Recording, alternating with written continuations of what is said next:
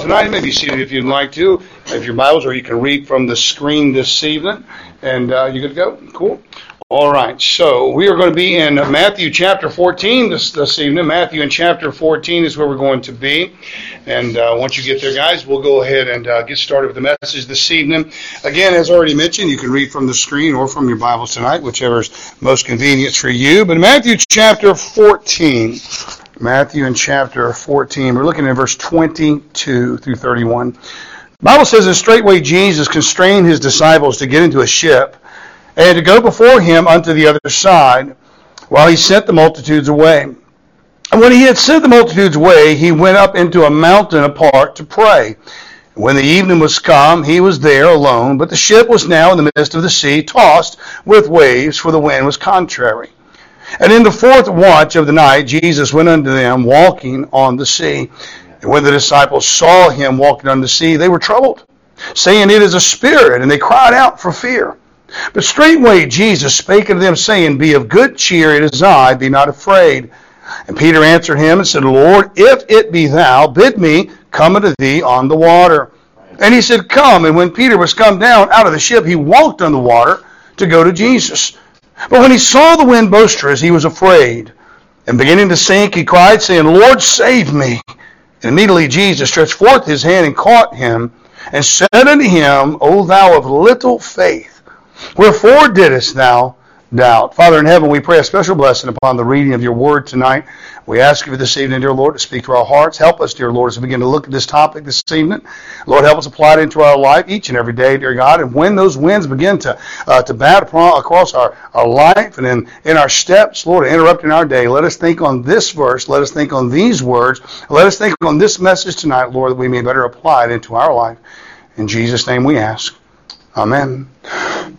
We're familiar with this this uh, this story. In one way, shape, form, or fashion, we're all familiar with um, Jesus walking on the water. We're all we all know about that. We've either seen it on on the telly, we've seen it in movies, we've seen it in paintings. I mean, most people in the world today have have some type of a uh, of image and of the story of Jesus Christ walking on water. Again, like I said, it's been depicted in paintings, it's used in movies, uh, uh, you, it's placed in songs, and whether it be gospel hymns or even secular, this particular story that occurs here recorded in Matthew 14, we find so often uh, in our reading. Very, very simple, very simple uh, message that we we see here tonight. But the fact that Peter the fact that we, we don't understand and we don't hear much about is that Peter walked on water as well. Now, you don't hear much about that often. You, you don't hear the fact that Peter defied gravity and, and the science of liquid. Uh, we just don't hear about that. You don't hear it preached on very rarely. Do you hear about P- Peter walking on water? And you got to ask yourself this question: Did he do so of his own power? No, not at all. It was the Lord who allowed uh, this to take place, and he did so for one particular reason. He did it to place and to prove a massive point in Peter's life, one of which we all here tonight suffer from in uh, some point in our life or some day or another. And guys, that's dealing with doubt. Dealing with doubt. Uh, we all deal with it, guys, and the New Testament gives us a multitude of examples of those who have experienced doubt in their life. And it's a common occurrence, and, and we may not like to admit it, we may not like to face it, but it is a reality. Uncertainty is a common human emotion, and, it, and we, in dealing with it, uh, uh, can at times be complicated, and many times it can be complex when you're trying to deal with some form of doubt in your life. Now, here's one of the issues that we need to understand tonight, guys. In reality, there are some misconceptions about doubt. Uh, you know, some people will say that Christians never doubt, and that can't be, that's nowhere near the truth.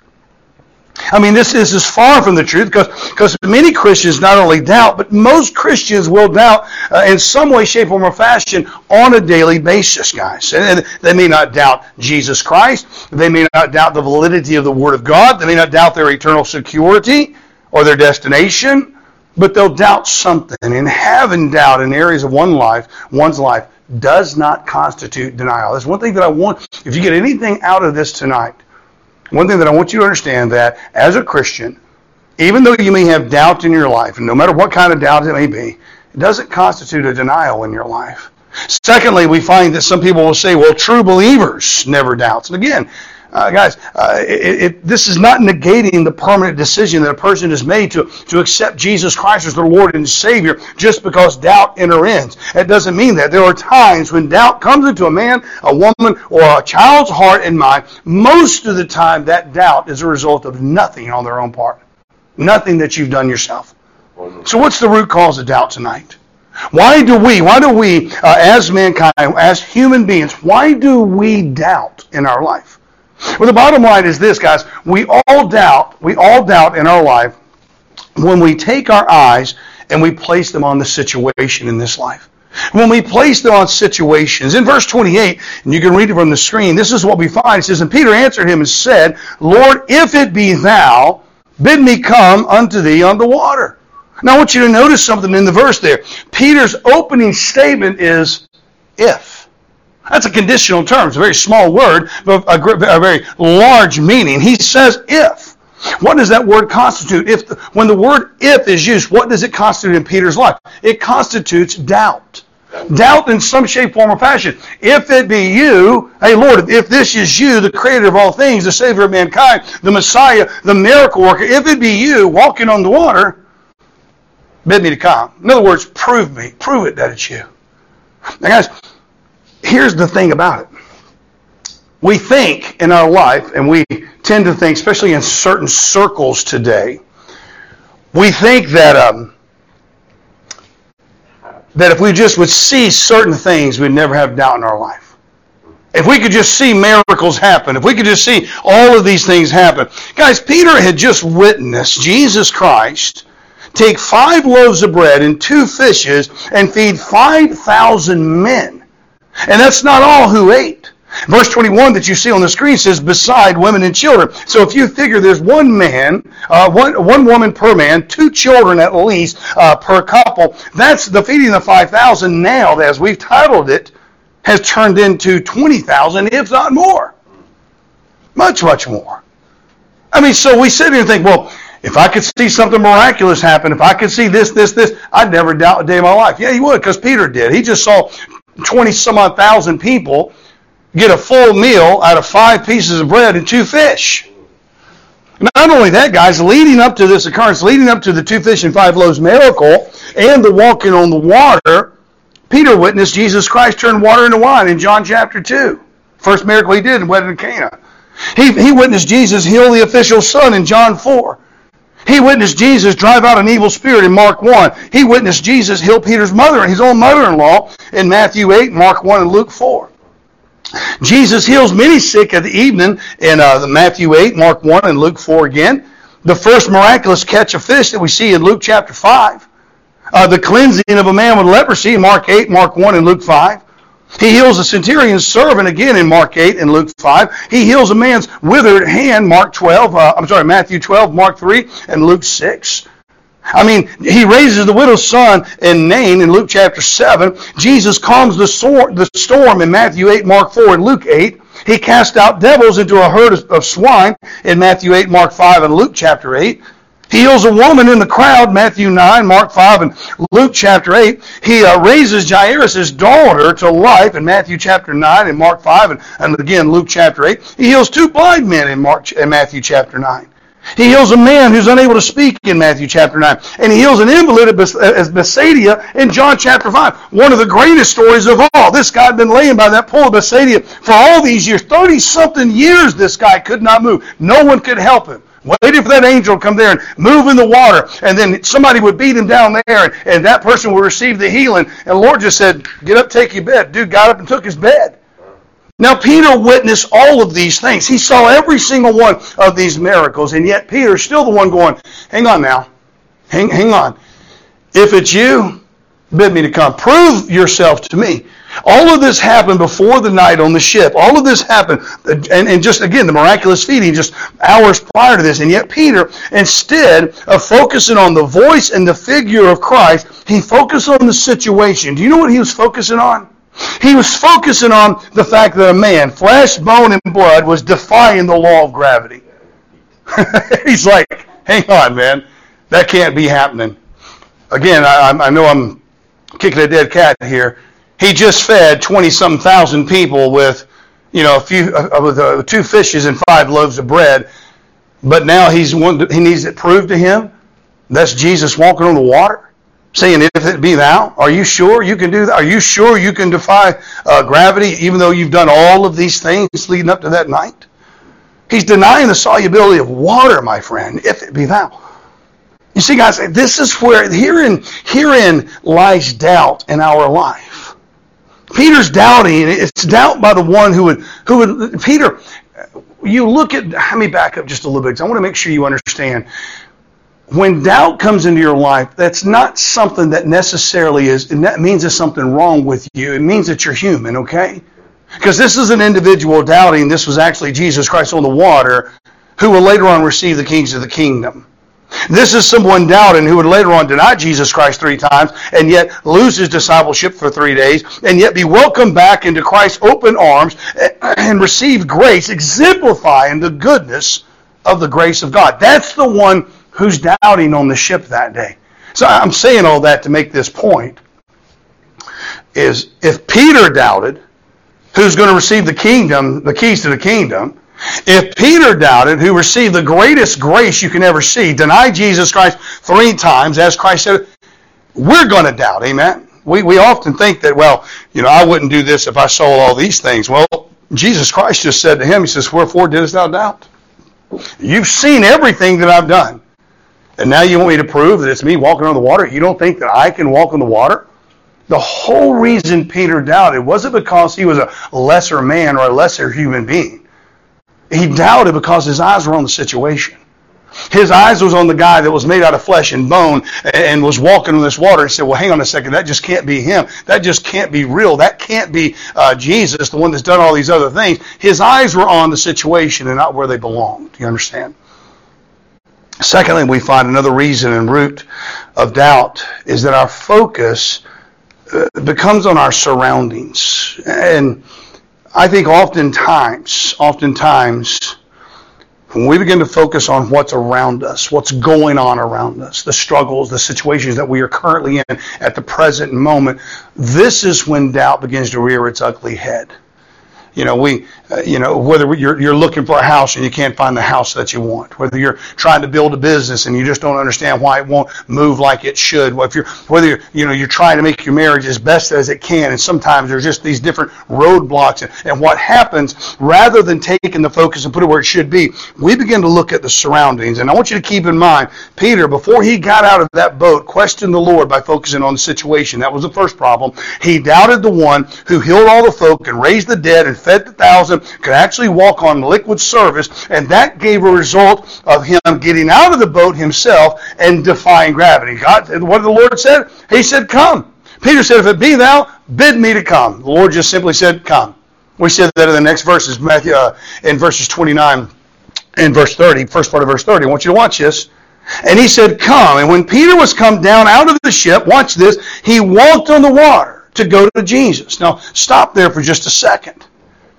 Now he's doing what he just questioned the Messiah doing. If it be you, tell me you tell me to come on. So he got out of the water and he started walking. Now, guys, I, I, got to be honest with you. This would blow my mind. If I got on out on the water and I started walking on water, I would absolutely posit it would blow my, my mind, man. Okay? Peter's doing it. He questioned the Lord. He's looking at the situation at first. Now we find that his struggle, verse 30, and when he saw the wind boisterous, he was afraid. Guys, the greatest times of human doubt occur in our life when the storms begin to rage. And we take our attention, our energy, and our focus on them rather than the goal or the task at hand. You know one thing I'm always cautious about? I'm always cautious when the news focuses on one thing when that's all you hear. When you're only hearing about this one particular issue or this one thing happening in the world or this one thing happening in the community, when it's just solely about that, I look at that and I think about how wolves hunt. You know, the Bible tells us that, that there will be grievous wolves. The Bible tells us clearly that there's going to be wolves that come out and they're sparing not the flock, it says. You know, wolf hunts. You know, one of the things, if you're, and of course, I doubt you're going to be, I don't think we have wolves in this country, but I've seen a lot of foxes lately. But anyway, a wolf, if you see the wolf, that's not the one you need to worry about. Wolves hunt in packs. The one that you see, that's not the one you need to be concerned about. He's a distraction. He's having you focus in on him while the other two or three are flanking you from the side and behind. That's where the attack comes from. Can I submit this thought to you this evening? This is the same thing that happens with doubt. Doubt wants you to start focusing on your surroundings. What's going on right here? What's in front of what, what's what's drawing my attention away from where it should be? And all of a sudden now I get I see these storms that are coming in, guys, and these these boisterous winds that start banging upon our own life. And and the Bible says that Peter was afraid. This is exactly what Peter experienced. Guys, he just simply lost the plot. Not because of gravitational pull, but because he lost his focus and he put it upon the storm. Guys, can I say this to you tonight? The storms of life are going to come. They're going to happen. You know, whether we like it or not, they're not enjoyable. I'm going to go ahead and tell you that. I, I don't know anyone who says, woohoo, can't wait to go to the next storm. I, I don't know anyone that would do that. But they are a reality of life. They're going to happen. Small storms, big storms. They're going to happen. But did you know something? Quite often they're actually needed. Storms are needed in our life. They're part of this life which causes us, or at least should cause us, to draw closer to the Lord, letting go of what we're trying to control when in reality we cannot do it, and putting our focus upon Him. The Lord is not always interested in removing the storm but more so having us trust Him fully and faithfully through the storm. We want the storm to go away, don't we? What we want to say is, man, get, get, take this thing from us. And the Lord says, now, you just trust me in the middle of it. You know, early in the, the Lord's ministry, they got on this ship the Sea of Galilee, which is the Tiberias Sea there. They get on this ship, and the Lord went down below, and he, he went and took a nap. That's another part I just love. He went. He, he was tired. He said, "I'm gonna go take a nap." And this raging storm comes in, this great tempest out of nowhere. Now, the Sea of Galilee is known for storms happening quite quickly, just out of nowhere. Nice and beautiful day, then boom, the storms just start to hit. And they're, they're toiling and they're working and they're laboring and they're trying to fight against this storm. And they actually go downstairs into the ship and they go to the Lord and says, The Lord, you know, carest not that we perish? Man, don't you care that we perish? We're going to die here in the midst of this storm, and you're down here sleeping, man. And he got up and he, again, rebuked them for the lack of faith. And he said, you know, peace be still. Boom, instant calmness, right? But you know what we would have, what we would want to do? We would want the Lord to come up there and take the ship and move it away from the storm. Now, here's the interesting part of the Sea of Galilee. If you look on a map, you have the Sea of Galilee sat here. All right, and then you have a, a tributary. You have a river that runs off of that, known as the River Jordan, the famous River Jordan. Now, the River Jordan, in reality, the majority part of that river is one of the fastest moving rivers in the, in the, in the world. As a matter of fact, oftentimes vegetation struggles to grow on the banks of the Jordan River simply because, simply because the water is moving too fast to enable uh, the vegetation to grow and, and to, and, and to, to thrive. Okay.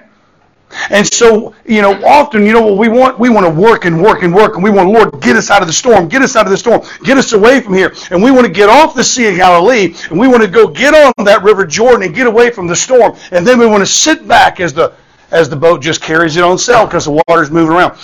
Do you know what's at the bottom of the Jordan River? Can anybody tell me where it leads?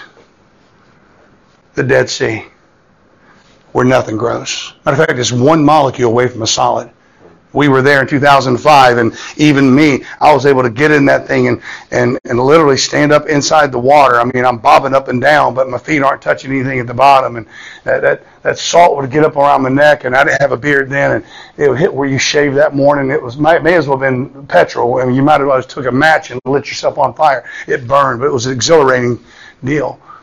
You see we want to get away from the storms and god said no i'm not interested in you getting away from the storms I'm interested in you trusting me in the storms. So stay on the ship. Stay on the Sea of Galilee and trust me throughout the storm. This is what Peter's done this day. Peter's got out of the boat. He stepped on the water. He says, okay, here we go. Uh, you know, I didn't trust the Lord at first that it was really him. But now this wind is boisterous. Now this storm is going. Now he's afraid because the Bible clearly tells us, but when he saw the wind boisterous, guess where he wasn't looking? He wasn't looking at Jesus Christ. He's looking at the storm, man. Mm. Friend, I'm going to tell you right now, when you take your eyes off Christ and you get it on your surroundings, you're going to doubt everything. You're going to doubt your reason. You're going to doubt your purpose. You're going to doubt your plan, your place. You're going to doubt everything. There is no super Christian. There is no super spiritual being in, uh, in, on this planet today that when they take their eyes off of Jesus Christ and they begin to put them on the surroundings, on the storms at hand, that's going to get through that without some form of doubt. The Lord's not always interested, again, to remove us from the storm. He just wants us to trust faithfully and fully in the storm. But the Lord says unto Peter, Wherefore didst thou doubt? Guys, Peter's not a spring chicken. This is not his first go around. This is not the beginning of the ministry anymore. Peter has witnessed many, many, many miracles. He's seen the Lord do all kinds of things. He has preached the God. He's done a load of things up until this point right now. And yet he still doubts. I'll say this to you tonight as we go into our last point. There there are internal reasons for our doubts, and more often, more often internal than they are external. Focusing on the situations, uh, the surroundings of our day. But beloved, overcoming doubt or dealing with doubt, if you will, is made possible by the things that are constant in our life. Constant. In order to drive through doubt, our focus must be simply on the Savior. On the Savior tonight. We'll pick back up there in verse 30. The Bible says, But when he saw the wind boaster, he was afraid. And beginning to sink, he cried, he cried, saying, Lord, save me. And immediately Jesus stretched forth his hand and caught him and said, Hold thou little faith. Wherefore didst thou doubt? What or who, guys, is a constant in your life? Now, I want you to think about this long and hard, guys. We're, hey, listen, we're, we just about on the last page. We're about to say, say goodbye to this message tonight. And before we turn this sermon off and, and go on about our business and have some fellowship or whatever we're going to do, I want you to ask yourself the question and answer it to the best of your ability who or what is a constant in your life? The reality of life is, guys, no matter what, things change.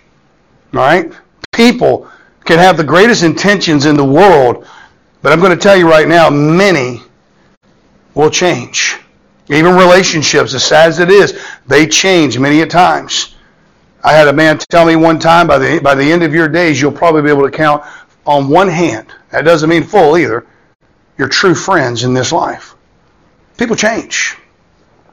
But if you're going to deal with doubt tonight, if you're going to deal with doubt tomorrow, next week, week after, next month, throughout the year, your relationship is going to have to be rooted and grounded in something that is a constant, something or someone that is a constant, someone who never, ever changes. Malachi 3:6 tells us, "For I am the Lord; I change not." You notice in your your verse there how that Lord is spelt, capitals. That's all caps. A lot of times you'll see it capital L, then small caps O R D. That word right there literally means the self-existent eternal one. It's where we get the personal name of God, Jehovah. See, doubt is a plague inflicting harm, causing damage in many people's lives. Uh, but it, but there can be a difference. It can be dealt with appropriately. You can deal with it righteously. Uh, you, you, guys, with doubt, by looking toward the one, the Savior, the one who is a constant, taking your eyes off the situation. And that doesn't mean, guys, you don't deal with the, uh, the, the problem. You work the problem. You can't stick your head in the sand and hope the problem goes away. I get that.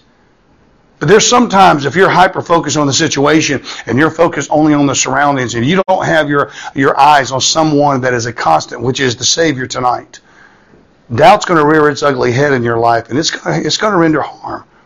It's going to inflict harm. He's the one that's comforted us in Hebrews chapter 13, verse 5, which simply tells us, I will never leave thee nor forsake thee. I'm going to be honest with you tonight. There probably isn't one human being, I don't think there is one human being that can make that promise and keep it. We will all have an expiry date in our life, don't we? I mean, we don't know how long we're going to live. We live 80 years, 90 years, 50 years, 40 years. We have no idea. So you can't make that promise that I'll never leave you, I'll never forsake you. You may never forsake your husband, your wife, your friend, your family member, your coworker. You can't promise you'll never leave them because you have an expiry date. This body's not going to last forever. But the Lord Jesus Christ is different. For the same Lord, the same God who said, I, I am the Lord, I change not. The same Lord, same God says, I'll never leave thee nor forsake thee. He is the constant. Guys, let me say this to you. He is the catalyst to remove doubt here and in the hereafter. He is the catalyst to drive through doubt in your relationships. He is the catalyst to drive through doubt in your workplace. He is the constant in your life so that you may deal with doubt in your daily life, your daily struggles, your storms, your surroundings, your situations. It's the Savior in our life who is our constant. He is our catalyst to move forward. He's our catalyst to press on. He's our catalyst to trust in. He is our reason that we can deal with doubt today. Now I understand, guys, that there's all kinds of courses we can take and podcasts we can listen to. There's all kinds of stories and books that we can read that'll help us for a, sh- a, very small period of time to deal with the doubt in our life, to, to push through and all this and that. But the reality is it's going to continue to come back. And no matter what mankind creates in their life today, it will never be a constant to what the Savior can be in our days today. The one who can take care of the here and now and the one who has already taken care of the hereafter. And that's what we need to understand this evening, guys, because you are going to have doubts in your life. You're going to doubt things in your life. We made a decision just about 10 years ago. Over 10 years ago now that I think about it. Um, just over. We made a decision to leave everything we've ever known uproot our entire family, sell what we have, and move to a, a foreign country to plant churches. If you think that I didn't deal with doubt somewhere along the line in that situation, giving up a, a job that we had, the business we had, the home that we had, the comfortable living my family had, a church that we had built, if you think doubt didn't come into my mind and my heart, whew, man, I can remember we were over here, I preaching a meeting three weeks before I was leaving my business and stepping out by faith, going out full time, not only in the ministry, but on deputation, getting ready to move here, started work, started church. Nisi, my wife, was at a ladies' uh, retreat, and I was home. I was in this house by myself. We are actually here. I was up in Pontypridd, actually staying in a lady's house, and she had a Bible set by her bed. She nope, she had died. She left the house of the church. To make sure I preface that. And so that lady's Bible sat by the nightstand, and I was there by myself. And I'll tell you what, doubt started rolling into my life. Full blown, whatever you want to call it, doubt. I mean, I grabbed that Bible and I opened up John 14. And for one hour, I prayed and I wept over that Bible. Now, no fuzzy lights went off, no shadows were seen, no mildew stains, none of those things popped out, and they don't need to. All right? Without faith, it is impossible to please Him. If something spectacular would have happened that night, I needed no faith. But what did happen was the spoken word to me. And the, the ability to overcome fear in our life was solely associated with my relationship with the Son of God. And that's my Savior. So I'm here tonight, 11 years later, because how the Lord took that doubt from me and says, you know what, I got your back. I got you back here. So, my friend, if you're dealing with doubt tonight, your answer is to not look at the situation. Your answer is not to do a seven steps to this. Your answer is not to look at the surroundings. Your answer is to look to the Savior and keep your eyes on Him. You may not be dealing with doubt tonight, but you may deal with it tomorrow. May deal with it this week. I guarantee you sometime this year you're going to deal with it. And when you do, my prayer is this, as you come back to these points and take your eyes off the situation, work the problem for sure, take your eyes off the situation, take your eyes off the surroundings, get them on the Savior, move forward, and do the work that He's called you to do. Will you bow your heads tonight? Father in heaven, we do thank you for what you've done for us. We thank you for the evening together. We pray as we close the message out, Lord, sing the final hymn of the evening and depart one another. I ask you, dear God, to allow this uh, message, the words that you've given us, uh, to resonate inside of our hearts, inside of our mind, deep inside of our souls. I pray, dear God, that you would make a, a great and wonderful difference in our days. And Father, as we do begin to struggle with the doubt that comes into our daily lives, I simply ask you to help us be mindful Their eyes need to be on you and you alone. Father, help us work the problem, help us press forward, help us put in the review what we need to, dear God, but most importantly this evening, help us trust you. In Christ's precious name, we ask these things tonight. Amen and amen. I hope and pray this evening God's been good to you through the preaching and teaching of His Word.